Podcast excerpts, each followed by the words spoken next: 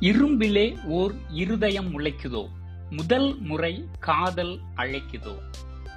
அனைவருக்கும் வணக்கம். நான் தியாகராஜன் நடராஜன். வாழ்க்கையில விரக்தி அடையும் போதோ அல்லது ஏமாறும் போதோ நாம மனசுல அடிக்கடி தோன்றது என்னது? ச்சே இவங்க நம்மளை புரிஞ்சிக்கவே இல்லையே. மத்தவங்க நம்மள புரிஞ்சிக்கவே இல்லையே.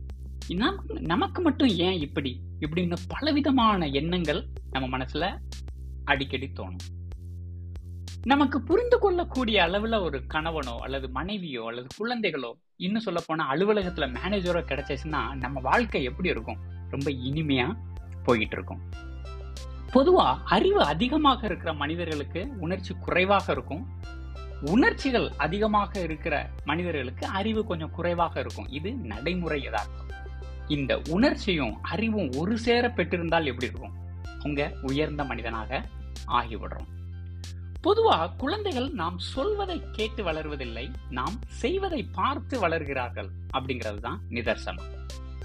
இப்படி நம்ம இந்த காலகட்டத்துல தொழில்நுட்பத்திற்கு உணர்ச்சிகள் கிடையாது அப்படிங்கறது நாம நினைச்சிட்டு இருக்கோம் ஆனா இந்த தொழில்நுட்பத்திற்கு உணர்ச்சியை ஊட்டணும் அப்படின்னு சொல்லிட்டு மனித குலம் பலவிதமான முயற்சிகளை எடுத்துக்கிட்டே இருக்குது.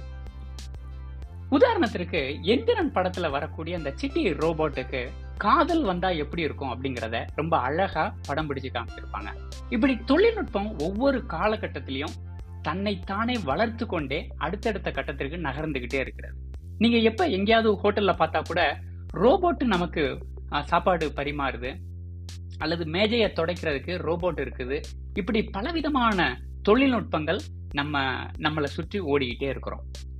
இப்ப தொழில்நுட்பத்தின் அடுத்த கட்டமாக நம்ம தொழில்நுட்பத்திற்கும் நம்ம மனித மனிதனுக்கும் நடுவுல நடக்கக்கூடிய உரையாடலை ரொம்ப ஒரு வித்தியாசமான ஒரு முறையில அரட்டை முறையை எப்படி உணர்வு பூர்வமாக நடத்தலாம் அப்படிங்கிறதால வடிவமைக்கப்பட்ட ஒரு புது புது வகையான ஒரு ட்ரெண்டிங் தான் இப்ப ஒரு புதிய தொழில்நுட்பம்.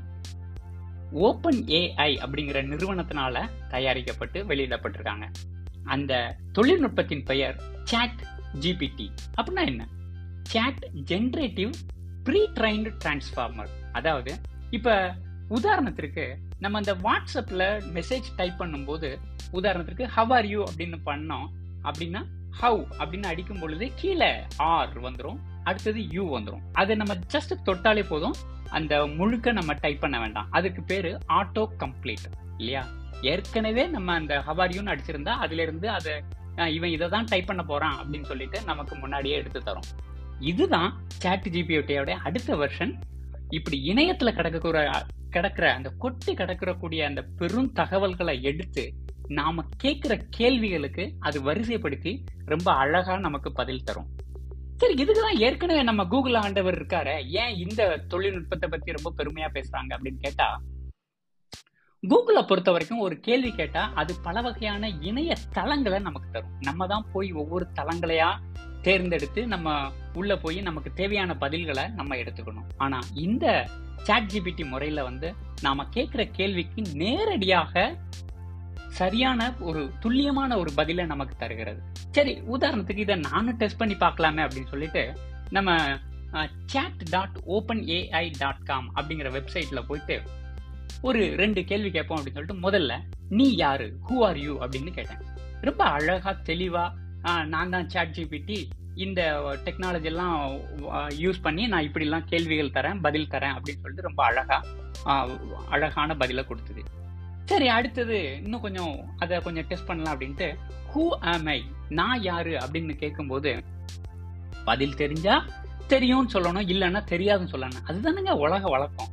இது இந்த படிச்சவங்கள்ட்ட உள்ள திமிரு மாதிரி ஹூவமைங்கிறது ஜாக்கி சான் நடிச்ச ஆயிரத்தி தொள்ளாயிரத்தி தொண்ணூத்தி எட்டுல வெளியே வந்த ஒரு அருமையான படம். இதை கண்டிப்பாக பார்க்கணும் அப்படின்னு சொல்லிட்டு வரிசைப்படுத்துது.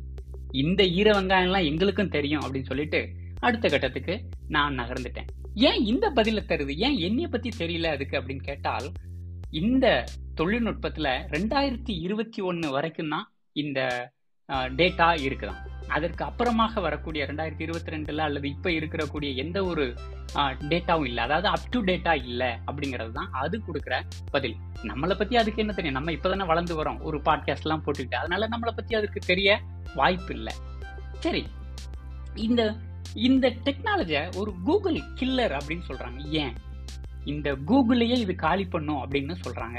ஆனா இதை நம்ம காலம் தான் பதில் சொல்லும். ஏன்னா கூகுள் அடுத்தடுத்த கட்டத்துல என்னென்ன நடவடிக்கை எடுப்பாங்க அப்படிங்கிறதையும் பார்க்கணும். ஆனா ஒவ்வொரு காலகட்டத்திலையும் தொழில்நுட்பம் வளர்ந்து கொண்டே இருக்கும் போது அதை கண்டிப்பாக அது காலம் தான் அதற்கேற்ற பதிலை நமக்கு சொல்லணும். நான் முதல்ல சொன்ன மாதிரி இந்த சாட் ஜிபிடிங்கிறது வந்து ஒரு குழந்தை பருவத்துல தான் இருக்குது.